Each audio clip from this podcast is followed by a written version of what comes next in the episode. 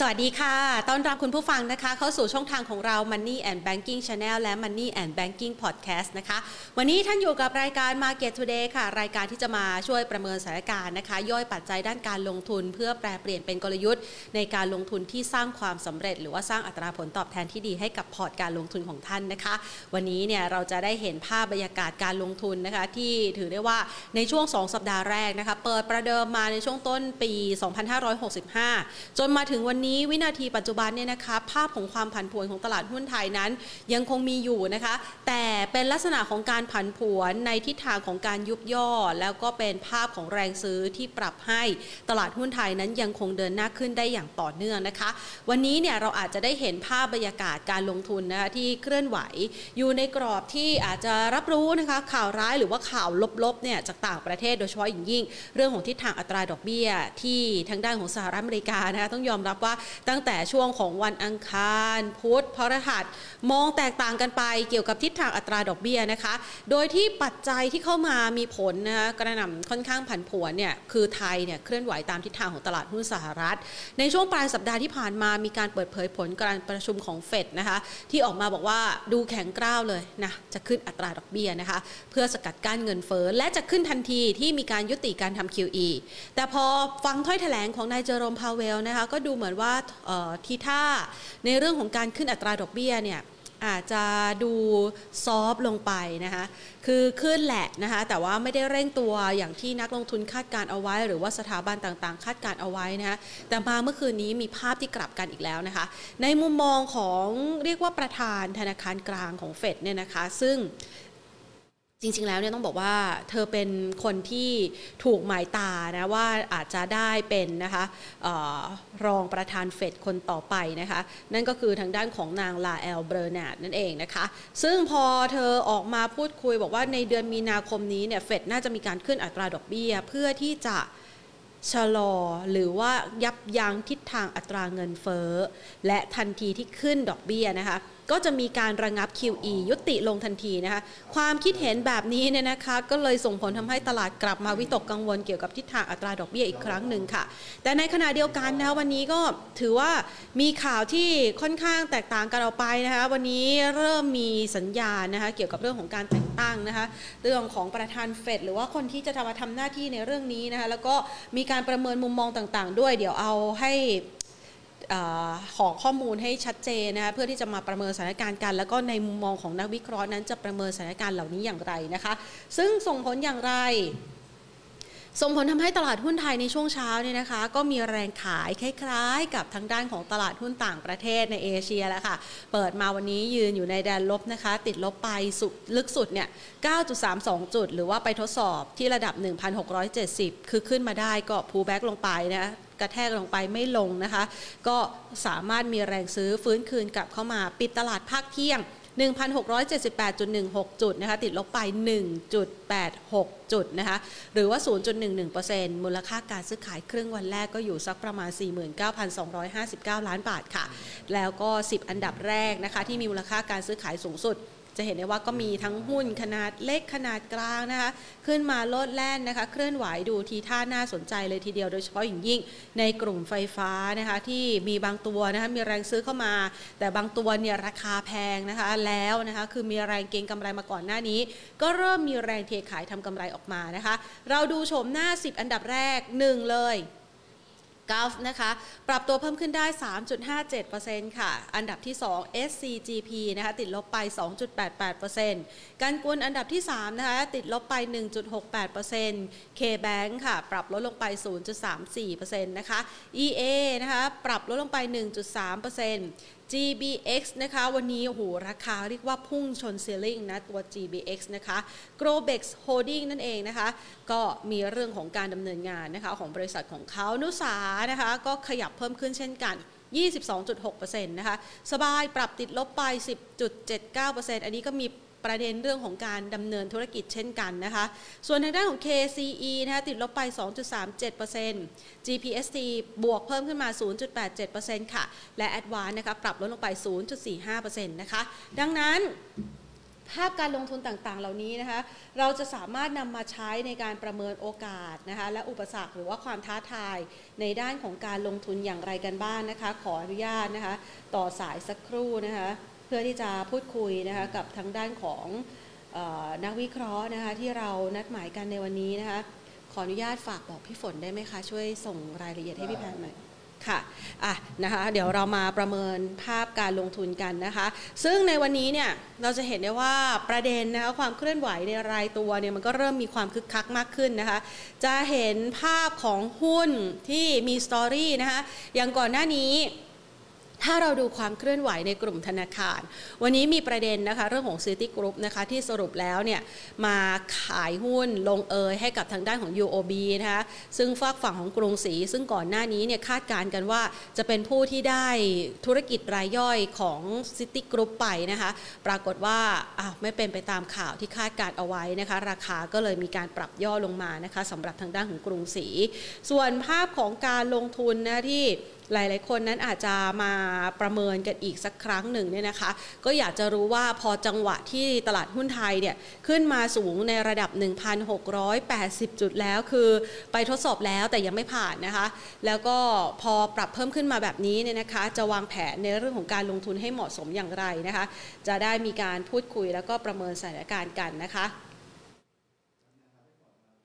ได้ค่ะ นะคะ เดี๋ยวแพนขออนุญาตรอเบอร์โทรศัพท์สักครู่นะคะ นะคะทีนี้เรามาดูบ้านนะคะจากภาพการลงทุนดังกล่าวนะคะเราจะเห็นได้ว่าช่วงจังหวะแบบนี้เนี่ยนะคะถึงแม้ว่าราคานะคะน้ำมันในตลาดโลกเนี่ยจะมีการปรับตัวเพิ่มขึ้นดูเหมือนว่าหุ้นในกลุ่มพลังงานที่เป็นเกี่ยวข้องกับน้ำมันก็ไปไหนไม่ไกลนะเดี๋ยวเรามาประเมินภาพการลงทุนกันนะคะออขออนุญาตนะคะต่อสายไปที่คุณอาภาพรแสวงพักผู้อำนวยการบริหารฝ่ายวิจัยหลักทรัพย์จาก DBS Vickers ประเทศไทยค่ะ สวัสดีค่ะ พี่ใหม่ค่ะ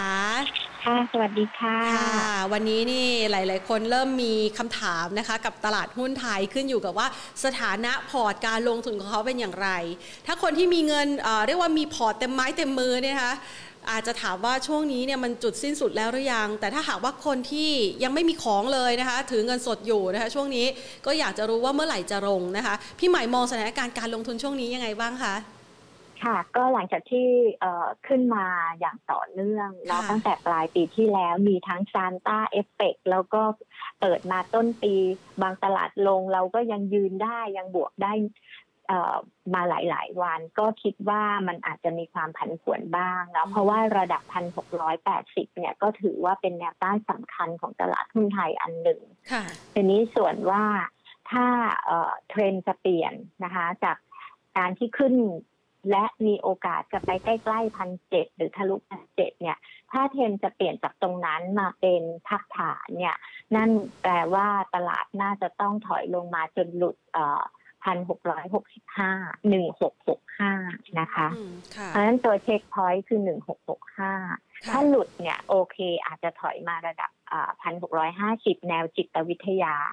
แล้วก็ถ้าหลุดพันหกร้อยห้าสิบโอเคเริ่ม จะต้องลดพอร์ตตาม จะต้องมี stop loss แล้วก็ไปรอรับกันอีกทีหนึ่งแถวแถวพันหกสามสิบพันหกยี่สิบค่ะอืมนะคะก็คือมันต้องมีจังหวะปรับพักฐานบ้างแหละใช่ไหมคะพี่ใหม่ เพราะว่าตลาดหุ้นไทยเปิดมาตั้งแต่ปลายธันวาจนถึงวินาทีนี้นี่เดินหน้าขึ้นมาอย่างต่อเนื่องเลยนะคะ ช่ค่ะ จริงๆ เราไปโลสุดแถวแถวพันห้าร้อยหกสิบสามเนี่ยตอนต้นเดือนธันวา แล้วหลังจากนั้นเนี่ยเราก็ไซด์เวอัพขึ้นมาตลอด มันก็เหมือนนักวิ่งอะเนาะคือวิ่งมาสักระยะหนึ่งก็ต้องแบบว่าพักให้ลงให้น้ำกันบ้างอะไรอย่างเงี้ยค่ะนะคะ ทีนี้เรามองจากสถานการณ์ณปัจจุบันนี้นะคะปัจจัยที่มีอิทธิพลมากที่สุดนี่พี่ใหม่ยกให้แนวโน้มอัตราดอกเบี้ยนโยบายของเฟดหรือเปล่าคะ ใช่เลยค่ะ ตอนนี้เป็นปัจจัยที่ทุกคนก็ให้น้ำหนักนะคะ คือถึงแม้ว่าเราเนี่ยจะรู้อยู่แล้วละว่าเฟดยังไงก็ต้องขึ้นดอกเบี้ย แล้วก็เก่งกันว่า FOMC meeting ครั้งที่สองพอครั้งแรกเนี่ยจะใกล้ๆนี้แหละ แต่ว่าครั้งที่สองคือเดือนมีนาเขาก็มองกันว่าครั้งครั้งแรกคือเดือนมกราเนี่ยอาจจะยังไม่ยังไม่ขึ้นดอกเบี้ย เพราะเป็นช่วงเวลาของการทยอยลด QE พอสิ้นสุด การลด QE จบเรื่อง QE คือปลายมีนาก็น่าจะเริ่มขึ้นดอกเบี้ยครั้งแรกที่5 basis point เลย อันนี้คือสิ่งที่ตลาดมองอก็คิดว่าถ้าเฟดขึ้นดอกเบี้ยเนี่ยก็อาจจะมีความแกว่งในช่วงใกล้ๆ ตอนตอนจะประชุม FOMC ค่ะ ก็จะมีแกว่งบ้างค่ะเพราะว่าเอ่อเวลาอะไรที่มันเกิดขึ้นจริงค่ะ มันก็อาจจะต้องเอ่อ response กับอีกอันหนึ่งคือเรื่องของการลดงบดุล อันนี้ก็เป็นเรื่องใหญ่เพราะว่าค่ะถ้าเฟดเร่งลดงบดุลมันก็จะทำให้ตลาดเงินตลาดทุนผันผวนได้ค่ะค่ะ พี่ใหม่คาดการไทม์ไลน์นะคะ ที่เขาจะขึ้นดอกเบี้ยนะคะ หรือแม้กระทั่งลดงบดุลเนี่ยเป็นไปตามที่เขาได้ให้สัญญาณเอาไว้ไหมคะ มีนาคม แต่ว่าณปัจจุบันนี้ต้องยอมรับนะว่าหลาย ๆ ประเทศกำลังเผชิญกับอัตราเงินเฟ้อที่เร่งตัวสูงขึ้นมาก ๆ มันจะมีไทม์ไลน์ที่เปลี่ยนแปลงไหมคะ แล้วไทม์ไลน์นั้นเนี่ยพอมาผสานกับความเคลื่อนไหวของตลาดหุ้นไทย มองจังหวะความผันผวนไว้ยังไงบ้างอะคะ ก็ก็คิดว่าเอ่อค่ะน่าจะสอดคล้อง เพราะว่าอย่างช่วงเดือนมกราเราอาจจะยังอยู่ในลักษณะที่ค่อนข้างเป็นไซด์เวย์อัพนะคะกุมภาก็อาจจะยังประคองประคอง แต่พอเข้ามีนาอาจจะต้องระวังนิดหนึ่งนะคะอ่าเพราะฉะนั้นไปเรียกว่าปลายไตรมาสหนึ่งเนี่ยเป็นช่วงเวลาที่เราอาจจะต้องระวังความผันผวนยิ่งขึ้นค่ะซึ่งณขณะนั้นเนี่ยอินเด็กซ์อาจจะยังอยู่แถวแถว พันหกร้อยปลาย หรืออาจจะพันเจ็ดร้อยพันเจ็ดร้อยต้นก็แล้วแต่เนี่ยก็ก็ก็ต้องพึงระวัง คือยิ่งยิ่งยิ่งปลายเดือนมีนา หรือใกล้ใกล้ใกล้ใกล้เฟดมีติ้งแล้วอินเด็กซ์อยู่สูงสูงๆเนี่ยยิ่งต้องระวังเรื่องของการพักตัวเนาะค่ะแต่สิ่งหนึ่งที่พี่กังวลมากสำหรับเอ่อการสำหรับประเทศไทย เศรษฐกิจไทยและการลงทุนในตลาดหุ้นไทยคือ ตอนนี้กังวลเรื่อง stagflation ฮะ อืม ค่ะ เออ เพราะว่าหันไปทางไหนเนี่ย โอ้โห มีแต่คนโอดโอยเรื่องของค่ะแพงอ่าเนอะฮะใช่เนื้อค่ะสัตว์แพงค่ะเออของแพงของเออคือทุกอย่างแพงน้ำมันแพงค่ะคือมันนำมาซึ่งเอ่อตัวเงินเฟ้อ แต่ขณะเดียวกันเนี่ย ภาวะเศรษฐกิจกำลังซื้อเนี่ยดูแบบซบมาก เพราะว่ามันเหมือนเราแบบว่าโดนโควิดมาสองปี คนที่แบบบาดเจ็บค่ะคือเจ็บป่วยเรื้อรังเนี่ยโอ้โหมันก็ลำบากเหมือนกันอะเอาไปเป็นสิ่งที่กังวลแล้วพอดีบ้านเราก็อาจจะมีเปลี่ยนแปลงเรื่องการเมืองด้วยอะไรด้วยค่ะถ้าเราประเมินแนวโน้มของ stagflation ที่อาจจะเกิดขึ้นกับเศรษฐกิจไทยเนี่ยมันจะมีความรุนแรงมากแค่ไหนคะ พี่ใหม่ถึงได้จับมาเป็นประเด็นหนึ่งที่นักลงทุนอาจจะต้องให้ความสนใจกลับมาในปีนี้ 2565 ค่ะ ก็คือว่าความเสี่ยงของ stagflation ก็คือถ้าค่ะโอมครอนมันระบาดยาวนานค่ะกว่าที่คิด ตอนนี้เรามองว่าเอ้ยโอมครอนน่าจะพีคภายในเดือนสองเดือน คือจบภายในไตรมาสหนึ่งสมมุติว่าไม่จบค่ะเกิดแบบยืดเยื้อไปถึงไตรมาสสองหรือว่ามีสายพันธุ์ใหม่ที่แบบว่ากลายพันธุ์หรือผสมพันธุ์ไขว้กันอะไรอย่างเงี้ยทำให้เอ่อคนที่จะมาเปิดเปิดธุรกิจกับเปิดใหม่ได้ ก็จะค่ะต้องกลับไปแบบ ล็อกเบาๆ จะเปิดประเทศก็เปิดไม่ได้ เดินทางไม่ได้อะไรอย่างเงี้ย อันเนี้ยเอ่อมันก็อาจจะทำให้เอ่อมีความเสี่ยงเรื่องของ stagflation มากขึ้น แต่ค่ะน่าจะเป็น stagflation แบบเอ่อในบางอุตสาหกรรมในในบางในบางกลุ่มค่ะเออเออมันจะเป็นคนที่จะได้รับผลกระทบมาก ๆ คือคนที่มีเอ่อฐานรายได้ค่อนข้างต่ค่ะำก็คือรากหญ้าหรืออะไรพวกเนี้ยก็จะได้รับผลกระทบเยอะ แต่ค่ะคนที่แบบมีรายได้ประจำเอ่อการงานยังมีความมั่นคง ธุรกิจไม่ค่อยเกี่ยวข้องกับเรื่องของท่องเที่ยวอาหารการกินหรืออะไรที่ไม่ค่อยเกี่ยวกับ reopening อะโอเคก็ยังพอไปได้ค่ะ ก็จะมีความสาหัสในบางอุตสาหกรรมค่ะ ฟังอย่างนี้แล้วดูเหมือนว่าท่องเที่ยวกับกลุ่ม e r e opening นี่ เราต้องรอดูสถานการณ์ให้ชัดเจนมาก ๆ เลยนะคะกว่าที่จะคาดหวังให้เขากลับมาดีเหมือนเดิมอะค่ะ พี่ใหม่คิดว่าอืมอาจจะต้องเอ่ออาจจะต้องใช้เวลาถึงปีหกหกนะ อืมค่ะเพราะเมื่อปีที่แล้วเราเริ่มจะเปิดประเทศได้เจอโอไมครอนอะเราก็อาจจะต้องปิดไปอีกสักสามเดือนหกเดือนอะเอาเป็นว่าครึ่งปีแรกหายไปละอือฮึอ่า เอาเป็นลุ้นกันครึ่งปีหลัง ถ้าค่ะครึ่งปีหลังพอจะเริ่มเปิดได้ก็ดีขึ้น เป็นจังหวะที่จะค่อยๆดีขึ้นในครึ่งปี แล้วก็โอเค ก็ค่อยไปฟื้นแบบชัดเจนมากขึ้นในปีหกหก ค่ะ พอฟังทั้งหมดทั้งมวลแบบนี้แล้วดูเหมือนว่ากระทิงตัวน้อยๆของตลาดหุ้นไทยของเรานี่กำลังมาถึงแค่สุดทางตรงนี้หรือเปล่าคะพันเจ็ดหรือว่าจริง ๆ พี่ใหม่มองว่ามันยังมีปัจจัยที่เข้ามาผลักดันให้ กระทิงหุ้นไทยยังมีโอกาสที่จะฟอร์มกำลังได้ดูดีต่อจากนี้ไปด้วยอะค่ะคือพี่คิดว่าค่ะพี่ก็ยังไม่หมดหวังกับตลาดอืมไทยนะ ถึงค่ะแม้ว่าบาง sector อย่างเช่นพวกท่องเที่ยวหรือว่าอะไรที่เกี่ยวกับเอ่อ กลุ่มที่เป็น reopening มันอาจจะฟื้นช้าหน่อย แต่ว่าค่ะเราก็ยังสามารถที่จะเลือกลงทุนในในบางกลุ่มในบางอุตสาหกรรมได้ เพราะว่าเอออยู่ในธีมที่แบบว่าได้ benefit จากเรื่องของ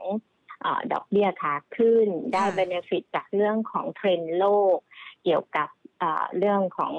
ดิจิตอลนะคะ เกี่ยวกับเรื่องของการลดโลกร้อน COP26 อะไรพวกเนี้ย คือมันมันยังมี sector ที่ไปได้ หรือว่าที่เกี่ยวข้องกับรถยนต์ EV พี่ว่าค่ะยังพอมีบางอุตสาหกรรม แล้วก็หลายอุตสาหกรรมที่ยังเลือกลงทุนได้ค่ะ อ่านะคะ คือมันมีอุตสาหกรรมที่มีธีมการลงทุนที่ชัดเจน และไม่ได้เติบโตเพียงเฉพาะแค่ในปี 2565 เท่านั้นยังเป็นเรื่องของเมกะเทรนหลัก ที่จะเติบโตต่อไปในอนาคต ซึ่งไทยก็ต้องรับการเปลี่ยนแปลงนั้นด้วยถูกต้องใช่ไหมคะ ใช่ค่ะค่ะใช่ค่ะ อีกหนึ่งธีมธุรกิจนะคะที่วันนี้เนี่ยต้องยอมรับว่าตลาดหุ้นไทยมาแรงมากๆก็คือ การลงทุนในสินทรัพย์ดิจิทัลนะคะหรือแม้กระทั่งการที่จะผันตัวไปเกี่ยวข้องเองก็ดี วันนี้หุ้นในกลุ่มหลักทรัพย์นี่เขาเคลื่อนไหวกันคึกคักเลยค่ะ เรามองประเด็นนี้กับธุรกิจนี้ยังไงบ้างคะพี่ใหม่ คือในส่วนของตัวเอ่ออะไรที่เกี่ยวกับเงินดิจิตอลเนี่ยอ่าฮะก็เอ่อ มีความคึกคักเนาะค่ะโดยเฉพาะหลักทรัพย์แล้วก็อะไรที่แบบว่าคือมันต้องไปอะมันเป็นค่ะเทรนด์ทีนี้ว่าเวลาไปแล้วเนี่ยเอ่อช่วงแรกๆ มันอาจจะมีความแบบว่าล้มลุกคลุกคลานนิดนึงค่ะนะคะเพราะมันเป็นของใหม่ แต่พี่คิดว่าเอ่อระยะกลางยาวเนี่ยก็ถือว่าจะเป็นอะไรที่เอ่อเติบโตน่าจะเติบโตได้ค่ะอืมอันเนี้ยนะ อันนี้คือเป็นเรื่องของ คริปโตเคอเรนซีค่ะแต่อีกอันหนึ่งจะเป็นเรื่องของที่เป็นเอ่อเกี่ยวข้องกับดิจิตอลนะคะ ก็จะเป็นเอ่อพวก Cyber Security ค่ะหรือคนที่ทำพวกดิจิตอลแพลตฟอร์ม ที่ว่าอันนี้ก็เป็น megatrend อีกเหมือนกัน ซึ่งค่ะในตลาดหุ้นไทยเนี่ยเอ่อก็ก็อาจจะยังไม่ได้มีหุ้นมากตัว แต่ก็เอ่อเริ่มเริ่ม เข้ามา คือเราอะไม่ได้เป็นคนผลิตไอตัวซอฟต์แวร์ แต่เราเป็นคนนำเข้าซอฟต์แวร์ แล้วก็มาติดตั้งมาจำหน่ายให้กับออองค์กรต่างๆ อันเนี้ยค่ะก็ก็จะมีหลายบริษัทที่ที่ทำธุรกิจนี้ค่ะค่ะอ่านะคะ ก็อาจจะสามารถไปเสาะหาตัวหุ้น แล้วก็มองถึงภาพความชัดเจน หรือแม้กระทั่งเป็นโอกาสการลงทุนได้ แต่ถ้าลองเจาะลึกลงไปนะคะพี่ใหม่ วันนี้เนี่ยนะคะเราจะเห็นภาพนะคะที่หุ้นในกลุ่มหลักทรัพย์เขาเคลื่อนไหวกันอย่างคึกคักนะคะเขาเก่งค่ะประเด็นเหล่านี้ด้วยพี่ใหม่มองยังไงคะก็เอ่อธุรกิจหลักทรัพย์เนี่ยมันมีสอง part คือค่ะ part ธุรกิจดั้งเดิมนะค่ะก็คือในหน้าเอ่อซื้อขายหลักทรัพย์ค่าค่ะคอมมิชชั่น อันเนี้ยพี่ว่าเสี่ยงอืมเสี่ยงตรงไหนเสี่ยงตรงที่ว่าถ้าเกิดสรรพากรแบบว่าทำอย่างที่พูดจริง ๆ คือเก็บจะภาเร่ษีงใช่ไหมคะเก็บภาษีอือฮะล้านละพันในส่วนค่ะของมูลค่าขายเนี่ยค่ะพี่ว่าอันเนี้ยมันจะทำให้เอ่อมูลค่าการซื้อขายตลาดอาจจะตกไปอ่าฮะเพราะจริงๆแล้วคือนักลงทุนต่างชาติเนี่ยถ้าเขาส่งออเดอร์เราผ่าน DMA เนี่ย เขาจ่ายล้านละสองร้อยค่ะถ้าอันเรานี้ไปเก็บคิดจากเขามูลค่าเพิ่มขายเหรอคะ ไม่ใช่กำไรคิดจากใช่ไหมมูลคะไม่ไม่กำไรขาย โอ้โอ้โหโหดมาก ซึ่งซึ่งค่ะโหดมากอ่าฮะเพราะว่าปัจจุบันเนี่ยเราจ่ายค่าคอมมิชชั่นกันเมื่อเราเทรดออนไลน์เนี่ยล้านละพันห้าค่ะ มาเจอไอ้นี่อีกพันหนึ่งก็คือกลายเป็นสองพันห้า อ่าอ่าค่ะและต่างชาติบางกลุ่มที่เขาเทรดกับเราผ่านอ่าเขาเรียกว่าผ่าน DMA เนี่ยค่ะเขาจ่ายล้านละสองร้อยเขาต้องอืมจ่ายเป็นล้านละพันสองอะมันขึ้นเพิ่มหลายเท่านะ พี่ก็เกรงว่าเอ๊ะจะอย่างนี้แล้วเขาจะไปเทรดตลาดอื่นแทนไหมอืมค่ะ ก็เพราะหลายกลายๆตเป็นลาดเขาเออเขาจะเก็บภาษีจากค่ะ capital gain tax แต่อันเนี้ยมันเป็นเรื่องภาษีจากการขายหุ้นไงอ่า แล้วยิ่งซื้อหุ้นตัวใหญ่ ๆ นะ มือหนักเออๆนะคะ โอ้โห ต้นทุนเพิ่มหลายเท่าอะเราเราค่ะคิดกันง่ายๆว่าสมมติว่าคนที่มีพอร์ตแสนหนึ่งอะค่ะซื้อขายขายก็เทรดดิ้งอะเนาะอ่าอ่าฮะวันเนี้ยอ่า วันนี้เล่นสองรอบสองรอบค่ะไปกลับใช่ไหมขาขายก็สองแสนละค่ะอาทิตย์หนึ่งเล่นทุกวันห้าวันก็ล้านค่ะโอ้โหจะโดนแน่ แค่พอร์ตแสนเดียวนะอ่าฮะเออ ไม่ต้องค่ะพอร์ตล้านหนึ่งอะ เออา ใช่ก็คือโดนละถ้าเป็นคนอื่นเนี่ย ถ้าถ้ามองโลกในแง่บวก ถ้าคิดจากภาษีกำไร เอาอย่างน้อยฉันก็ได้กำไรแหละ แต่อันนี้เป็นภาษีจากการขายคือถ้าฉันขายขาดทุนแล้วฉันจะต้องโดนอีกล้านละพันนี่ฉันจะเจ็บปวดมากเลยใช่ค่ะแบบโอ้เจ็บแล้วเจ็บเก็บซ้ำอะไรอย่างค่ะเงี้ยเออเออฮะเออก็เป็นอีกหนึ่งอุปสรรคที่หลาย ๆ คนก็อาจจะต้องนำมาประเมินนะคะ ในการที่จะมีผลกระทบต่อเรื่องของการลงทุนด้วยนะ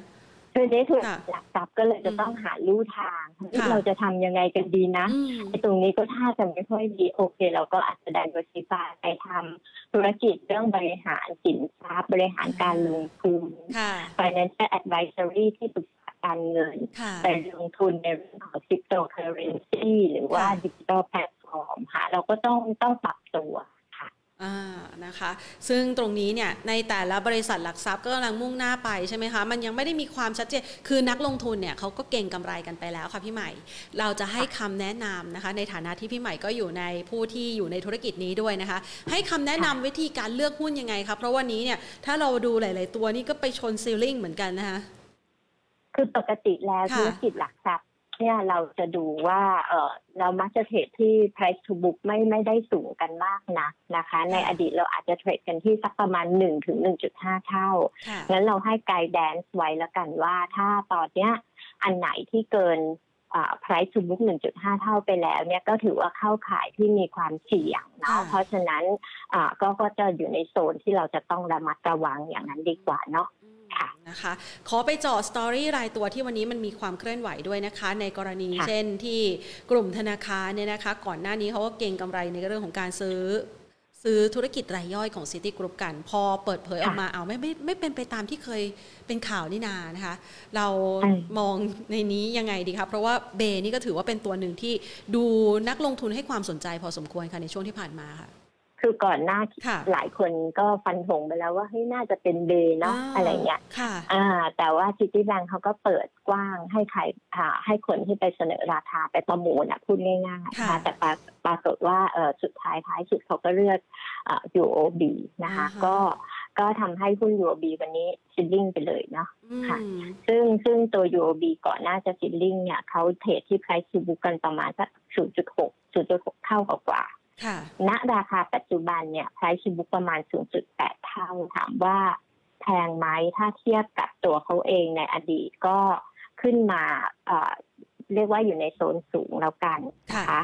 แต่อย่างไรก็ตามก็คือการที่เขาได้พอร์ตซิตี้แบงก์ที่เป็นรายย่อยมาสี่ประเทศเนี่ยค่ะเขาก็จะได้ลูกค้าเข้ามาเพิ่มด้วย เพราะงั้นเอ่อการที่เขาจะ re-rate ขึ้นมาเทรดที่ price to book สักประมาณ 0.8 0.9 เท่าเนี่ยพี่คิดว่าสา ก็น่าจะสามารถเป็นไปได้ค่ะแต่ว่าราคาหุ้นตอนเนี้ย9บาท ถ้าเทียบกับเป้าที่เราดูไว้อ่าในเบื้องต้นประมาณ 9.5 ถึง 10 บาทเนี่ยอัพไซด์อาจจะไม่เยอะ เพราะฉะนั้นถ้ามีหุ้นอยู่เนี่ยพี่คิดว่าก็อาจจะดูจังหวะว่าถ้าพรุ่งนี้ยังขยับขึ้นต่อก็อาจจะต้องทยอยขายทำกำไรบ้าง เพราะว่านั่นก็คือเอ่อเรียกว่าตอบรับข่าวตรงนี้ไปอ่าไปบ้างแล้วค่ะค่ะอ่า นะคะก็อาจจะมีประเด็นความหวือหวานะคะคือช่วงนี้เนี่ยถ้าเราไปอ้างอิงกับดัชนีมากหลาย ๆ คนอาจจะรู้สึกว่า โอ้ยิงขึ้นไปคือบางคนลุ้นให้หุ้นไทยขึ้นเยอะ ๆ นะคะ แต่ว่าลืมอาจจะไปมองว่าสตอรี่รายตัวเนี่ยมันก็สามารถที่จะผลักดันตัวหุ้นได้ ทีนี้สอบถามกันต่อไปค่ะพี่ใหม่คะในช่วงจังหวะที่ผ่านมานะคะ หุ้นที่นำตลาดได้ค่อนข้างจะดี ก็หนีไม่พ้นธนาคารใช่ไหมคะค่ะแล้วก็ในกลุ่มที่อาจจะมีสตอรี่ที่เพิ่มเติมกลุ่มนำตลาดในช่วงที่ผ่านมานอกเหนือจากธนาคารในมุมมองของพี่ใหม่นี่มีตัวกลุ่มไหนอีกบ้างคะ กลุ่มที่เด่นอ่านอกเหนือจากแบงก์ก็จะมีโรงไฟฟ้าแบตเตอรี่อ๋อเราจะเห็นราคาหุ้นทั้ง GPSC เกาค่ะ PA EA อ๋อนี่ขึ้นเยอะมาก คือถ้าเทียบตั้งแต่ปลายนี่13 เดือนย้อนหลัง นี่ค่ะขึ้นมา 95เปอร์เซ็นต์นี่จะไปถึงพระจันทร์แล้วค่ะเป้าหมายต่อไปดาวอังคารเออใช่ค่ะเออตัวนี้นี่เขามองมองเป้าหมายเกินร้อยด้วยใช่ไหมคะ พี่ใหม่พี่ใหม่มองเป้าหมายเขาเกินไหมตอนคะนี้รู้สึกว่าเดี๋ยวพี่ดู consensus หลายค่ะเจ้านี่น่าจะอ่าฮะทำ target เลขสามหลักไปแล้วในอ๋อ EA เนี่ย เออใช่เดี๋ยวพี่ดูล่าสุดค่ะเลยนะ ค่ะ เออมีเอ่อมีเจ้าหนึ่งนะคะร้อยยี่สิบสองโอ้เออ มีละเลขไม่ใช่ร้อยสามหลักต้นๆนะ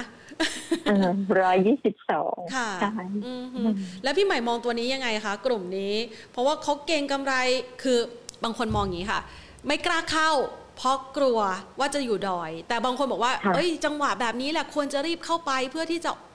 ต่อยอดโอกาส เพราะไอ้หุ้นที่เขาไม่กล้าเข้าเนี่ยมันจะวิ่งไปแรงกว่านั้นอีกค่ะคคือเราอาจจะมาดูกันนิดนึงว่าเออค่ะอย่าง EA ขึ้นมาเยอะมาก เราก็อาจจะไปดูตัวที่ขยับขึ้นอ่าน้อยกว่าอย่างค่ะเช่น อ่า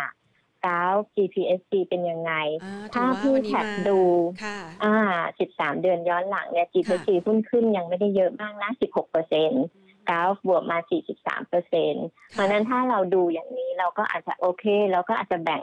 ไปอ่าซื้อ GPSC ส่วนหนึ่งค่ะอ่าแล้วก็อาจจะซื้อกราฟอีกส่วนหนึ่ง ซึ่ง GPSC เนี่ยทางดีเบสให้ t a r g e t เอาไว้ที่ 98ค่ะแล้วก็กราฟเนี่ยตอนนี้ล่าสุดน่าจะขยบเอ่อน่าจะมีการปรับ t a r g e t ขึ้นมาเป็นประมาณสัก 55-60 กัน พี่ก็คิดว่าสองตัวเนี้ยยังยังยังมีรูมเหมือนกัน ยังมีรูมที่จะขึ้นไปได้ค่ะ ค่ะ ซึ่งไอ้สองถ้าเรามองจาก 2 ตัวนี้เนี่ยนะคะ เปรียบเทียบกับ story ในเรื่องของแบตเตอรี่ EV เหมือนกัน เขามีความน่าสนใจ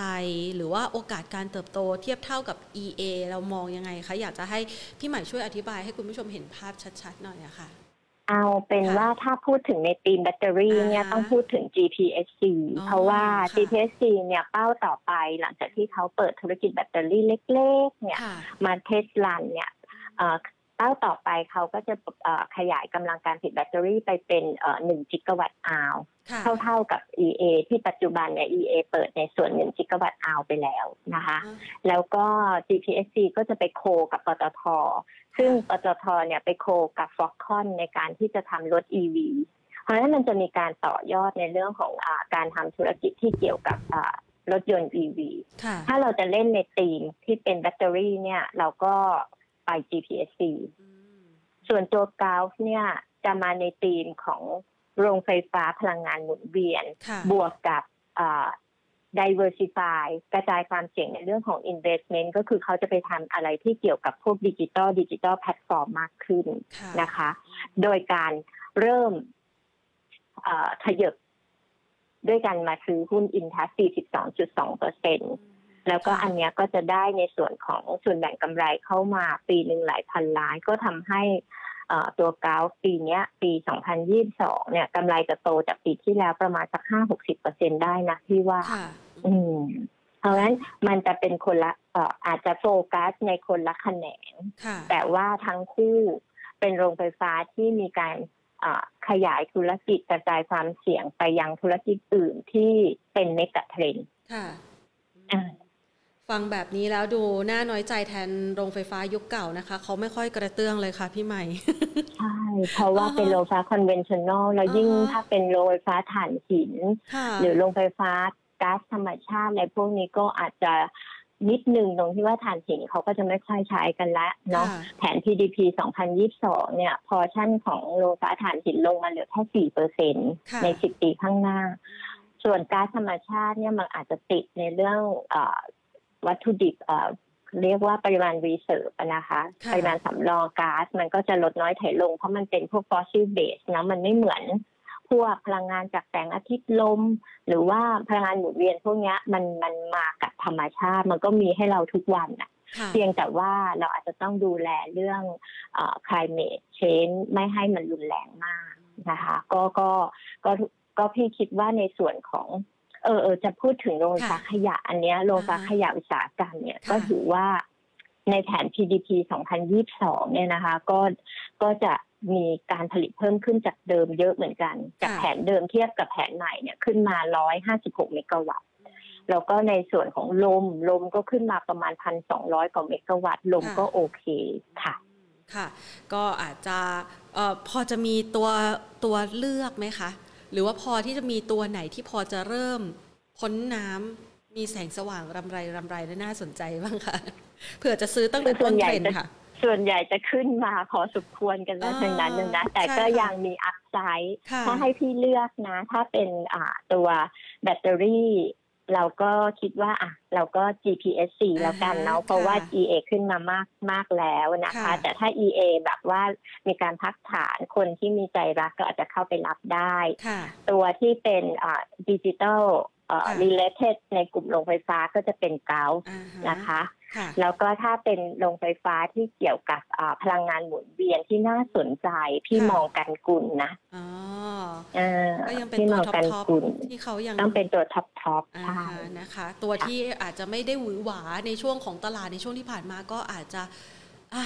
ใครถืออยู่ก็อาจต้องทำใจสักนิดหนึ่งนะคะ ถ้าเป็นตัว เป็นตัวโรงไฟฟ้าดั้งเดิมเนี่ยอ่าฮะพวกราชบุรีเอ็กค่ะโคอะไรเงี้ย เราก็อาจจะแบบถ้าเราต้นทุนไม่สูงเราก็อาจจะถือรับปันผลไปเรื่อยอ่าๆแต่เราไม่เพิ่มพอร์ตอะไรอย่างนั้นนะคะค่ะค่ะทีนี้มาที่กลุ่มธนาคารบ้างค่ะพี่ใหม่เมื่อสักครู่นี้พี่ใหม่บอกว่ามีทั้งกลุ่มของเรื่องของไฟฟ้านะคะโรงไฟฟ้ายุคใหม่นะคะกับเรื่องของกลุ่มธนาคาร กลุ่มธนาคารนี่คุณผู้ชมสอบถามเข้ามาเลยนะคะ คุณดีด้านะคะ บอกว่าหุ้นกลุ่มแบงก์จะขึ้นยาวๆเลยไหมคะพี่ใหม่ขอจังหวะขายด้วยค่ะ คือคือถ้าเราเงินเย็นถือยาวเนี่ยพี่ว่าค่ะเรายิงยาวได้นะเออเพราะว่าดอกเบี้ยขาขึ้นเนี่ยพี่มองว่าขึ้นอย่างน้อยก็สองปีเออเพราะว่าเอ่อปีนี้ขึ้นปีหน้าขึ้นต่ออะไรเงี้ยค่ะซึ่งในจังหวะที่เป็นดอกเบี้ยขาขึ้นเนี่ย แบงก์ก็จะได้เบนฟิตจากเรื่องของตัวสเปรดที่ดีขึ้นค่ะแล้วเอ่อถ้าเศรษฐกิจทยอยฟื้นตัวเนี่ยแบงก์ก็จะมีภาระในเรื่องของการตั้งสำรองน้อยลง ความเสี่ยงเรื่อง NPL มันต่ำลงอะนะคะค่ะเอ่อก็ก็เป็นจังหวะที่น่าจะสะสม แล้วก็ถือลงทุนระยะกลางยาวที่ว่าน่าสนใจ และแถม sector แบงค์เนี่ยเป็น sector ที่ จ่ายปันผลใช้ได้นะค่ะแบงค์ใหญ่ๆเนี่ยดิวิเดนยูเฉลี่ยก็อยู่ประมาณ3% 3%กว่าค่ะแบงค์เล็กนี่อยู่ระดับประมาณ5-7%ต่อปีเลยทีเดียวค่ะอืมอย่างแบงก์ขนาดใหญ่เนี่ยนะคะ ถ้าเรามองจากทิศทางอัตราดอกเบี้ยขาขึ้น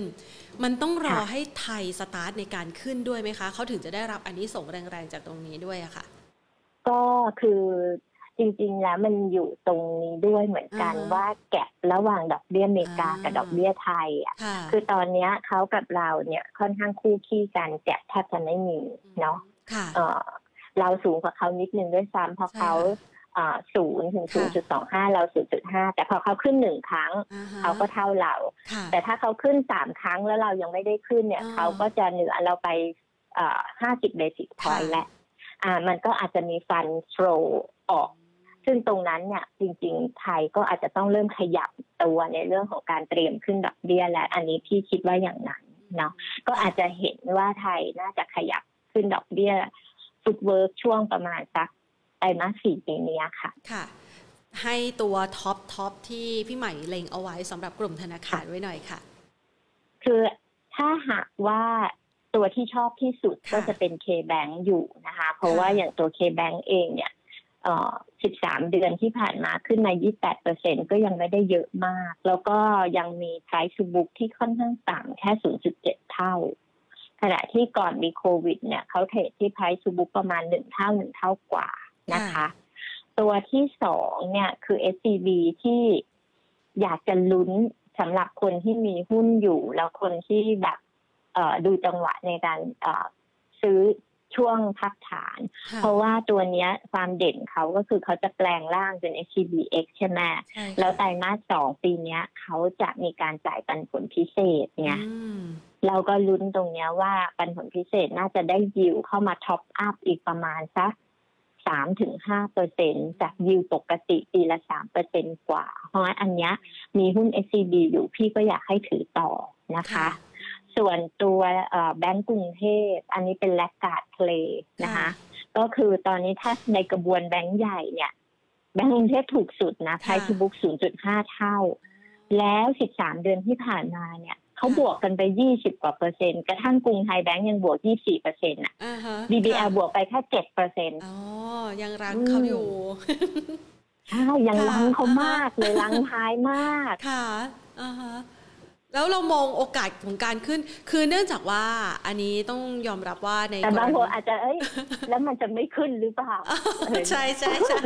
อยากอยากจะรู้สตอรี่แล้วก็โอกาสในการที่แบบว่า เอ้ยจะถ้า7%ไปสู่ 22%นี่มันก็เยอะนะ แต่อยากรู้ว่าไอ้จากแก็บส่วนห่างที่คนอื่นเขาขึ้นไปแล้วเราจะตามเขาไปต่อเนี่ยค่ะมันมีโอกาสขึ้นแค่ไหนคะ ที่ว่ามีโอกาสอ่าฮะเพราะว่า Permata ที่เขาไปซื้อที่อินโดเนี่ยค่ะมันจังหวะไม่ค่อยดีคือซื้อเสร็จปุ๊บเจอโควิดค่ะแล้วก็ตอนนั้นก็ซื้อที่ price book ไม่ได้ถูกอะอ่าฮะเพราะว่าตอนก่อนมีโควิดเศรษฐกิจดูดีไงค่ะแล้วดูว่าอินโดมันน่าจะแบบโอ้โหน่าจะโตแต่มันอ่าเจอโควิดทุกอย่างมันก็เอ่อพลิกผันเนาะค่ะแต่หลังจากนี้ไปถ้า โควิดคลี่คลาย เศรษฐกิจโต และเศรษฐกิจอินโดเนี่ยพี่เชื่อว่าโตดีดีกว่าบ้านเราด้วยซ้ำค่ะอืมที่เห็นจากศิลปินเกาหลีที่ค่ะตอนนี้เนี่ยลูกเล่าให้ฟังว่าอ่าฮะศิลปินเกาหลีเริ่มหัดพูดภาษาอินโดอ๋แล้วอแปลว่าตลาดอินโดเนี่ยมันกำลังที่จะมันกำลังที่จะแรมอัพนะที่ค่ะว่าในหลาย ๆ ด้าน เออค่ะรวมทั้งด้านแบบว่าเอ่อภาคการผลิตภาคบริการบันเทิงเนี่ยมันอ่าฮะมันน่าจะอยู่ในจังหวะที่โตได้และ BBL เนี่ยก็จะ enjoy กับการไปลงทุนใน Permata อินโดนีเซียในระยะต่อไปค่ะที่ว่าหุ้นขึ้นได้ในระยะกลางอย่าอดทนถือนิดนึงค่ะอ่านะคะ เราจะได้เห็นความสดใสนะคะแล้วก็จะได้เป็นจุดชี้วัดว่าการตัดสินใจครั้งนี้แหละคือสิ่งที่ถูกต้องนะคะ เดี๋ยวรอจับตานะคะสำหรับตลาดอินโดใช่ไหมคะ แต่ถ้าปีหน้าไม่ขึ้นสงสัยพี่ไม่ได้มาออกรายการเรางั้นเราต้องลุ้นมันขึ้นกันแล้วค่ะพี่ใหม่ค่ะขอให้ช่วยกันพามันขึ้นหน่อยนะคะจะได้เจอกันต่อค่ะ พี่ใหม่ค่ะพอเราพูดถึงไอ้ตัวที่ที่นำตลาดไปเรียบร้อยแล้วนะคะ คือเชื่อว่าหลาย ๆ คนเนี่ยมี มีวิธีคิดแตกต่างกันไป บางคนบอกว่า เอ้ย ถ้านำตลาดแล้วไม่อยากให้ตามต่อ ได้กำไรไม่เยอะมากอะไรอย่างเงี้ยนะคะ ยกเว้นตัว BBL ที่แลกกาดนะคะ นอกเหนือจากตัว BBL ที่แลกกาดแล้ววันนี้เนี่ยขอพี่ใหม่ไปเลยนะว่ามันยังพอจะมีหุ้น laggard ไหมที่มันยังไม่ขึ้น แต่แต่ต้องมีอยู่ภายใต้ว่า เอ้ย มันก็ต้องมี story ให้ขึ้นด้วย ในมุมมองของพี่ใหม่นี่ เราพอจะค้นหาหุ้นเหล่านั้นให้กับนักลงทุนได้ไหมคะ พี่ขอนำเสนอหุ้นเล็กสองตัวนะอ่าค่ะตัวอ่า ตัวที่หนึ่งก็คือตัว SONIC อันเนี้ยค่ะอยู่ใน sector ที่เกี่ยวกับอ่าเดินเรือโลจิสติกส์เนาะค่ะคือถ้าเราไปดู sector เนี้ยเออค่าระวางเรือปีที่แล้วมันขึ้นแบบโอ้โหขึ้นมาโหฬารมากค่ะแล้วราคาหุ้นบวกขึ้นไปแบบร้อยห้าสิบถึงสามร้อยเปอร์เซ็นต์ค่ะนะคะ PE ตอนเนี้ยของ sector น่าจะอยู่ระหว่างประมาณสัก สี่สิบถึงสี่สิบเกือบเกือบห้าสิบเท่า แต่ตัว SONIC เนี่ย ถ้าเราดู earning พบว่ากำไรเขาก็โตไม่ได้แพ้ sector ค่ะเป็นอะไรที่ก้าวกระโดดเหมือนกันเมื่อปีที่แล้ว โดยเก้าเดือนแรกของปีที่แล้วเนี่ยเขาก็มีกำไรอยู่ที่ร้อยห้าสิบสามล้านค่ะเทียบกับทั้งปี 2020 กำไร 59 ล้าน คือก็โตมาแค่9เดือนก็โตจากปีก่อนหน้ามาประมาณ3เท่ากว่าค่ะทีนี้ที่พี่เลือกมาเพราะว่า PE เขาถูกที่สุดใน sector เลย ตอนนี้ PE เขาแค่20เท่าค่ะขณะที่ sector เนี่ย PE ประมาณ30กว่า40เท่า พี่ก็เลยว่าเออเออเขาก็น่าสนใจแฮะค่ะอือหือค่ะค่ะก็เป็นตัวแรกนะค่ะโซนิกอ่า target price เนี่ยค่ะทาง DBS ให้ไว้ที่6.4นะคะ ค่ะ แล้วแนวรับส่วนตัวนะคะ แนวรับใช่ไหมคะใช่พี่ว่าค่ะอาจจะต้อง follow แถวแถวห้าบาทเห็นไหมอ๋อเดี๋ยวตอนนี้น่าจะห้าบาทห้าบาทเนาะนะเออใช่แถวแถวนี้ค่ะประมาณค่ะห้าบาทก็น่าจะ follow ได้ ทีนี้หลายคนที่ trading ก็อาจจะอยากได้จุด stop loss ด้วยใช่ไหมคะ จุด stop loss พี่ใหม่ให้ไว้ที่เอ่อ4.9 4.9 ค่ะ ค่ะอ่าจะได้ไปวางแผนการลงทุนได้เหมาะสมนะคะ ตัวต่อไปค่ะ อีกตัวหนึ่งคือ VCOM ค่ะ VCOM คือ VCOM เนี่ยทำธุรกิจคล้ายๆกับ SECURE แล้วก็ผสมผสมระหว่าง SECURE Humanica คือพวกวางระบบแล้วก็ขายในส่วนของตัว Cyber Security ให้กับค่ะพวกเอ่อองค์กรด้วย อันนี้ก็เหมือนกันคือ PE ถูกมาก เพราะว่าอย่าง SECURE เนี่ย PE 65 เท่า Humanica PE 60 เท่า แต่ VCOM เนี่ย PE แค่ 24 เท่าถูกที่สุดใน sector เหมือนกันค่ะแล้วก็มีสัดส่วนรายได้ที่แน่นอนคือ recurring income เนี่ย เป็นสัดส่วนที่สูงกว่า SECURE ค่ะเพราะฉะนั้นเนี่ยพี่ก็คิดว่าเอ่อตัว e a r n i n g เขาเนี่ยน่าจะเอ่อยังดีต่อเนื่องนะคะเอ่อสำหรับตัววีคอมค่ะค่ะ เดี๋ยวพี่ดูอันนี้ให้นิดนึงค่ะว่า 9 เดือนกำไรเนี่ยเป็นยังไงค่ะ อย่าง9เดือนแรกที่ผ่านมาปีที่แล้วกำไร99ล้าน ก็ชนะของปี63ทั้งปีไปแล้วนะคะ แล้วก็ยังเติบโตต่อในปีนี้ค่ะ ค่ะ target price ล่ะคะวีคอมเดี๋ยวสักครู่นะคะ ขอเปิดนิดนึงวีคอมนะคะ Target Price ปีนี้ให้ไว้ที่เอ่อ8.8ค่ะอืม นะคะเผื่อว่าคุณผู้ชมจะได้เห็นภาพชัดนะคะ แนวรับนี่อยู่ประมาณนี้เลยไหมคะ หรือว่าเราสามารถเกี่ยงราคาได้อีกคะที่ดูแล้วน่าจะ follow ได้นะอ่าฮะเออน่าจะซื้อแถวแถวเจ็ดบาทหกสิบห้าถึงเจ็ดบาทห้าสิบเนี่ยเป็นแนวรับที่ที่น่าสนใจนะคะ ค่ะอ่านี่ก็อยู่ในกลุ่มแลกการ์ดนะคะที่นำมาฝากกันนะคะสองตัวเพื่อที่จะให้คุณผู้ชมได้มีโอกาสไปเลือกนะ เพราะว่าหลายๆคนบอกว่าโอ้ถ้าไปวิ่งตามเขาเดี๋ยวก็ไม่ค่อยได้เนื้อได้หนังอะไรสักเท่าไหร่นะคะ ทีนี้ช่วงจังหวะแบบนี้ค่ะพี่ใหม่นอกเหนือจากการที่เราจะต้องวางแผนการลงทุนอย่างเหมาะสมแล้วเนี่ยนะคะ เพราะว่าตลาดหุ้นไทยขึ้นมาค่อนข้างดีแล้วก็เร็วนะคะ จังหวะแบบนี้เนี่ยพี่ใหม่แนะนำนักลงทุนหรือว่าลูกค้าของ DBS เองเนี่ยนะคะยังไงบ้างคะในการจัดสรรพอร์ตการลงทุนนะคะ ค่ะก็ค่ะก็คือตอนเนี้ยเนื่องจากว่าเอ่อเรามีทางเลือกในการลงทุนเยอะเนาะมีทั้งตลาดหุ้นไทย ตลาดหุ้นทั่วโลกนะคะ แล้วก็ในส่วนของตัว fixed income ค่ะใน part ของตลาดหุ้นไทยเนี่ยเราก็เลือกลงทุนใน sector ที่อยู่ในเอ่อที่อยู่ในเอ่อเทรนด์ที่เป็นบวกอาทิค่ะเช่น แบงก์แบงก์อาจจะไม่ใช่ mega trend แต่ค่ะว่าอยู่ในปีสองปีข้างหน้าเทรนด์ดอกเบี้ยขาขึ้นเขา benefit เพราะฉะนั้นในพอร์ตเราต้องมีแบงก์หนึ่งค่ะ sector เราเอ่อ mega trend เราก็เลือกโรงไฟฟ้ากับแบตเตอรี่ EV ค่ะส่วนตัวดิจิตอลถ้าเราคิดว่าเราจะลงทุนยาวหน่อย ยาวแล้วอยากได้คนที่ทำซอฟต์แวร์เกี่ยวกับเรื่องของความปลอดภัยทางไซเบอร์ อันนั้นเราอาจจะต้องไปเลือกลงทุนในกองทุนที่ทำไซเบอร์ e c u r i t y ในต่างประเทศนะคะค่ะส่วนเดินเรือที่มองเป็นลักษณะเก็งกำไรช่วงสั้นๆ เพราะว่าคิดว่าหมดโควิดแล้วเนี่ยค่าระวางเรืออาจจะลงค่ะพองั้นก็เก็งกำไรสักช่วงหนึ่งหนึ่ง quarter สอง quarter แล้วก็โอเคนะคะ ส่วน sector พลังงาน พี่ก็มองว่าปีนี้เนี่ยเอ่อส่วนต่างของการปรับขึ้นน้ำมันเนี่ยอาจจะไม่ได้มากอย่างปีที่แล้ว แต่ก็ยังเป็น sector ที่เก็งกำไรเป็นรอบๆได้ค่ะ reopening เป็นอะไรที่รู้สึกร้าวรานใจค่ะในช่วงสั้นอ่าฮะแต่เราอย่าถอดใจ เพราะว่าเชื่อว่าในที่สุดเขาจะกลับมาค่ะเพราะงั้นในช่วงจังหวะเวลาที่เรารู้สึกแย่กับเขาเนี่ยเอ่อ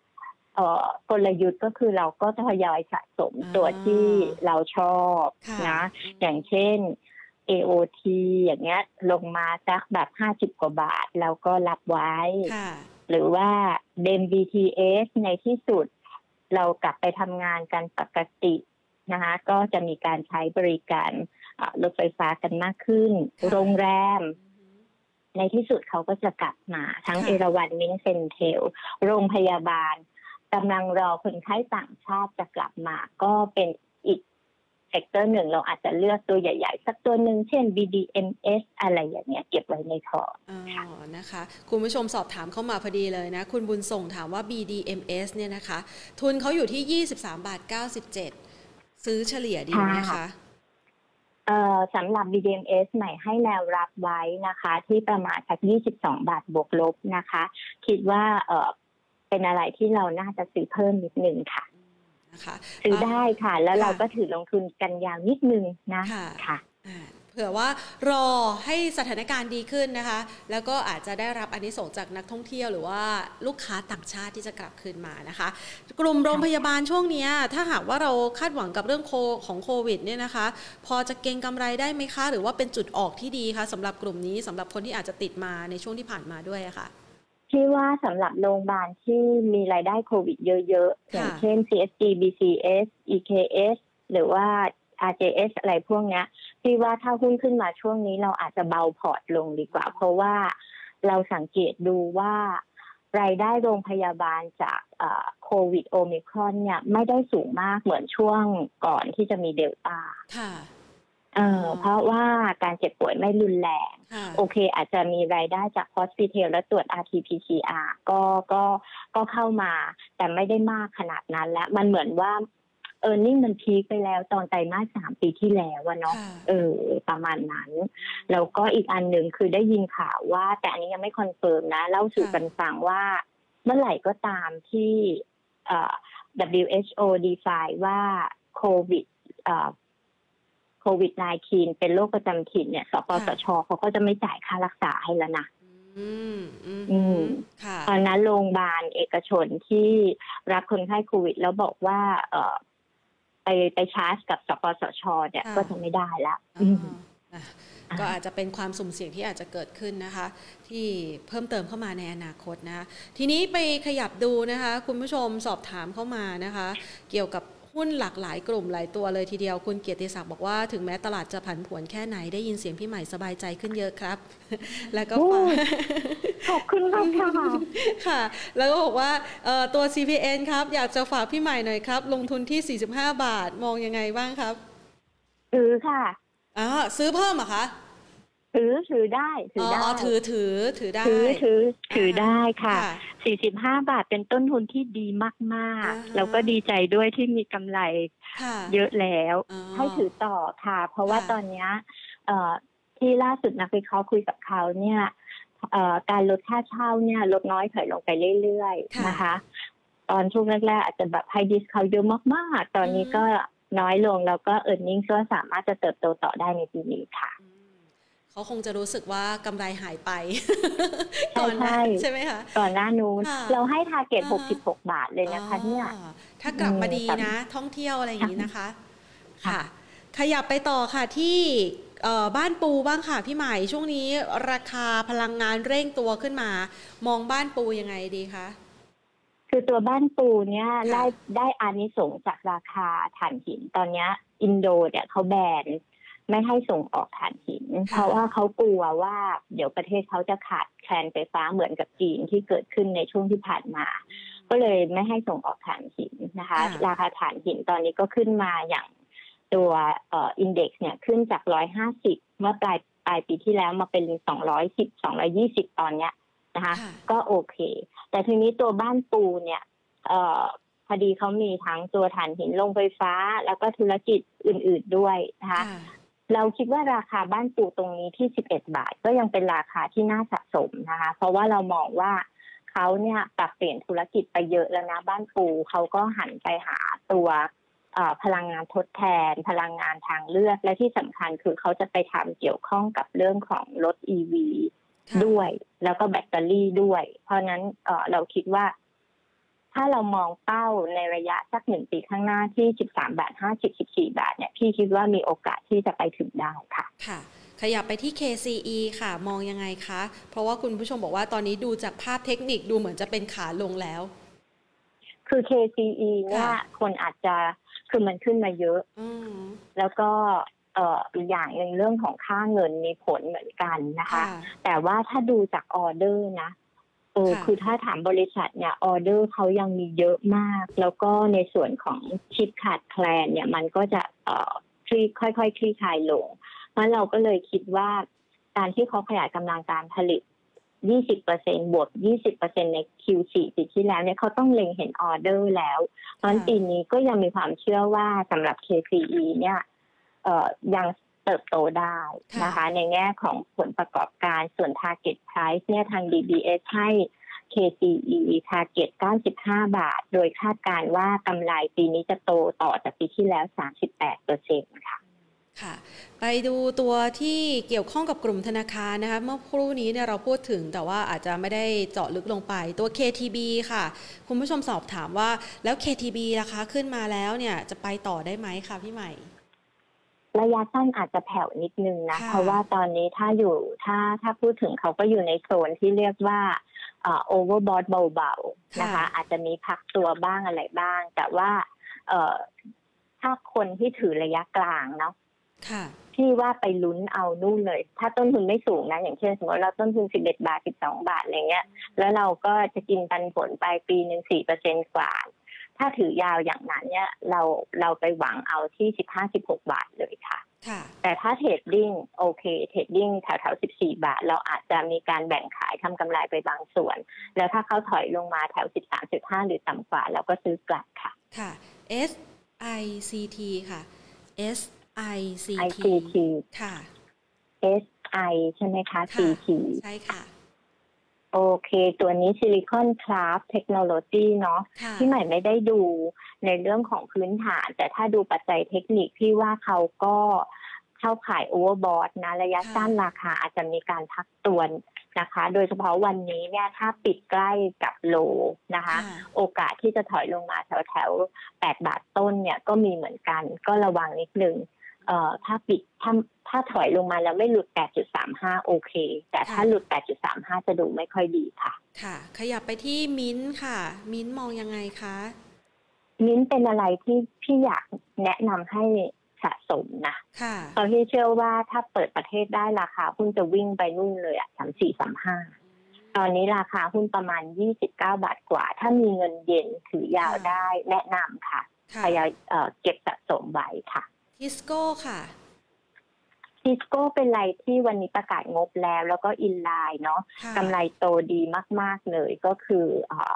โต 12เปอร์เซ็นแล้วก็เอาลุกปี 2022 เนี่ยน่าจะดีต่อ แต่ราคาหุ้นนี่สิ แกะเหลือไม่ค่อยเยอะและทาเก็ตให้ไว้ร้อยหกตอนนี้ราคาหุ้นเกือบจะร้อยแก็บน้อยมากก็เลยคิดว่า โอเคมีหุ้นอยู่ถือเพื่อจะรับปันผล แต่ถ้าซื้อใหม่เนี่ย ไม่แนะจรินำงๆแล้วใหญ่ใช่ไหมคะ เออ คือแก็บมันน้อยอะค่ะพี่ใหม่เลยบอก เอ๊ะถ้าจะซื้อใหม่เราไป KKP กันดีไหมอืมอืมอืมอันนั้นก็ได้ปันผลเหมือนกัน KKP ก็ได้ปันผลเหมือนกันค่ะแล้วก็เอ่อดูว่ายังจะมี แก๊ปพอสมควร เพราะว่าตอนนี้ KKP 66 บาทสลึงเนาะพี่ก็มองว่าน่าจะไป 70 75 ได้นะ ค่ะ คุณผู้ชมนี่น่ารักมากนะคะ เขาฟังพี่ใหม่นะคะเขาบอกว่าเขามีเงินเย็นค่ะ เย็นนี้ต้องใช้โอ้เย็นนี้ต้องใช้ใช่ไหมไปทานข้าวใช่ไหมเอ็นดูจังเลยนะคะอ่าขยับไปดูนะคะ อีกสักสองสามตัวนะคะ พี่ใหม่ขออนุญาตนะคะเอ่อคุณผู้ชมถามตัว ACE ค่ะ AGE ค่ะค่ะ Absolute Clean Energy ใช่ไหมค่ะคะ คือตอนนี้อยู่ในช่วงของการพักตัวอยู่เนาะค่ะเออแต่ว่าข้อดีเขาคือไซด์เวย์มาสี่วันและค่ะที่ว่าถ้าหากว่าเขาประคองตัวแล้วไม่หลุดสามบาทสามสิบเนี่ยพี่ว่าเก็บได้อืมมีค่ะโอกาสจะรีบาวกลับขึ้นไปข้างบนแถวแถวสามจุดห้าสามจุดหกถ้าไม่หลุดสามจุดสามนะคะค่ะพี่ว่าเล่นสั้นมีแก็บได้นิดหน่อยค่ะ ค่ะ ในกลุ่มอสังหาพอมีไฮไลท์ที่เราจะเลือกตัวได้บ้างไหมคะ SC Asset นะจ่ายปันผลปีละครั้งค่ะยังไม่ได้จ่าย interim dividend yield น่าจะอยู่สักประมาณ 5% 6%ค่ะคือถ้าถอยลงมาแถวๆ สัก 3.6 3.6 3.5 เรารับกันอือฮึเออค่ะแล้วก็ไปลุ้นปันผลอีกสองเอออีกสัก3-4เดือนข้างหน้า 5-6%ที่ว่าได้เนอะค่ะ ขออีกสักสามตัวนะคะ สั้น ๆ ก็ได้ค่ะพี่ใหม่ฮาน่าได้ค่ะค่ะฮาน่าฮาน่าฮาน่าเนี่ยข้อดีของเขาคือธุรกิจสมาร์ทโฟนเนี่ยมันยังโตได้ต่อเนื่อง ค่ะ แล้วก็ชิปที่ว่าขาดแคลนมันจะค่อยๆดีขึ้นนะคะ ค่ะ เพียงแต่ว่าเขาไปลงทุนในเรื่องของซิลิคอนไดออกไซด์เนี่ยไอตัวเนี้ยมันใช้เงินลงทุนเยอะ แล้วมันยังไม่รู้หมู่หรือจ่าเราก็เสียวเหมือนกันว่า มันอาจจะเป็นตัว drag earnings หรือเปล่า เพราะงั้นถ้าโดยทางเลือกของเราตอนเนี้ย ถ้าหุ้นสองตัว KCE กับฮาน่าพักฐานมาเนี่ยก็เลยเอ่อมีจิตใจเอ็นเอียงไปทางที่จะรับ KCE มากกว่า แต่ถ้าคนที่มีตัวหาหน้าต้นทุนต่ำแล้วถือลงทุนยาวๆได้ก็ก็ยังสามารถถือได้ค่ะค่ะทีนี้ในส่วนของไอ้ตัวซิลิคอนเนี่ย คือมันมีถ้าบวกนะ ถ้าค่ะเขาทำสำเร็จนะ โอ้โห ราคาหุ้นมันต้องไปนู่นเลยอะร้อยห้าสิบอะพี่ว่าอืมมันอยู่ในจังหวะช่วงที่แบบเขากำลังแบบสตัดดี้เขากำลังทำโปรโตไทป์อะไรอย่างเงี้ย เออเดี๋ยวเราต้องรอดูอีกนิดหนึ่งค่ะ ค่ะ ไปดู TRV ค่ะ TRV Rubber ใช่ไหมค่ะคะก็คือถ้าดูจากอันนี้เขาเพิ่งเข้ามาไม่นานเนาะค่ะก็คือตอนนี้ราคาหุ้นกำลังแบบอยู่ในจังหวะ ไซด์เวย์ค่ะจริงๆ เขาเริ่มเป็นไซด์เวย์อัพแล้วเพราะว่าเขาเบรกเส้นเอ่อทั้ง 5 วัน 10 วันขึ้นไปได้ ถ้ามีหุ้นอยู่ก็แค่ระมัดระวังอย่าให้หลุด 4 บาท 20 กันละกันค่ะส่วนข้างบนนะคะ ก็แนวตั้งใกล้สุดก็ 4.5 แล้วก็แนวถัดไปก็ประมาณสัก 4.7 4.8 ค่ะ ค่ะ และตัวสุดท้ายนะคะ TFM ค่ะ TFM ไทยยูเนียนไทยยูเนียนฟีดมิลล์นะคะอ่าอันนี้ค่ะทำธุรกิจอาหารสัตว์ก็ของไทยของไทยยูเนียนอืมเอ่อระยะสั้นสัญญาณยังค่อนไปทางลบนะ เพราะว่าค่ะราคาหุ้นต่ำกว่าเส้นค่าเฉลี่ย 10 วัน 5 วันอยู่ ก็ค่ะคือต้องเบรกขึ้นไป ถ้าเราจะซื้อเนี่ยพี่ว่าไป follow buy ตอนที่ยืนเนี่ย14.5 ได้อย่างมั่นคงแล้วดีกว่า เพราะว่าถ้าเราซื้อตรงเนี้ยมันยังก้ากึ่งว่า เอ๊ะ มันจะลงมาต่ำกว่าทีจีหรือมันจะขึ้นกันแน่ เอาค่ะชัวร์ๆคือไป follow by ตอนเหนือ 14.5 แล้วก็ไปหลอกขายแถว 15 บาท 15 บาท 50 ดีกว่าค่ะ ค่ะค่ะวันนี้เนี่ยนะคะ คุณผู้ชมเข้ามาคุยกับพี่ใหม่เยอะแยะเลยนะคะ ล่าสุดคุณดีด้าบอกว่า คุณใหม่น่ารักมากค่ะ เสียงก็หวานฟังเพลินเลยค่ะ โอ้โหวันโอ้นี้ขอบพระคุณค่ะนะคะ ต้องขอขอบพระคุณพี่ใหม่มากๆเลยนะคะ มาช่วยประโลมใจเราในช่วงจังหวะที่ตลาดหุ้นไทยอาจจะผันผวนอยู่บ้างนะคะ ในช่วงขาขึ้นแบบนี้นะคะ พร้อมกับให้ตัวหุ้นที่เป็นแลกการ์ดกับเราด้วยนะคะ แล้วก็ช่วยนักลงทุนในการวิเคราะห์ตัวหุ้นที่เขาติดกันอยู่นะคะ วันนี้ต้องขอขอบพระคุณพี่ใหม่มาก ๆ เลยค่ะค่ะด้วยความยินดีค่ะ สวัสดีค่ะ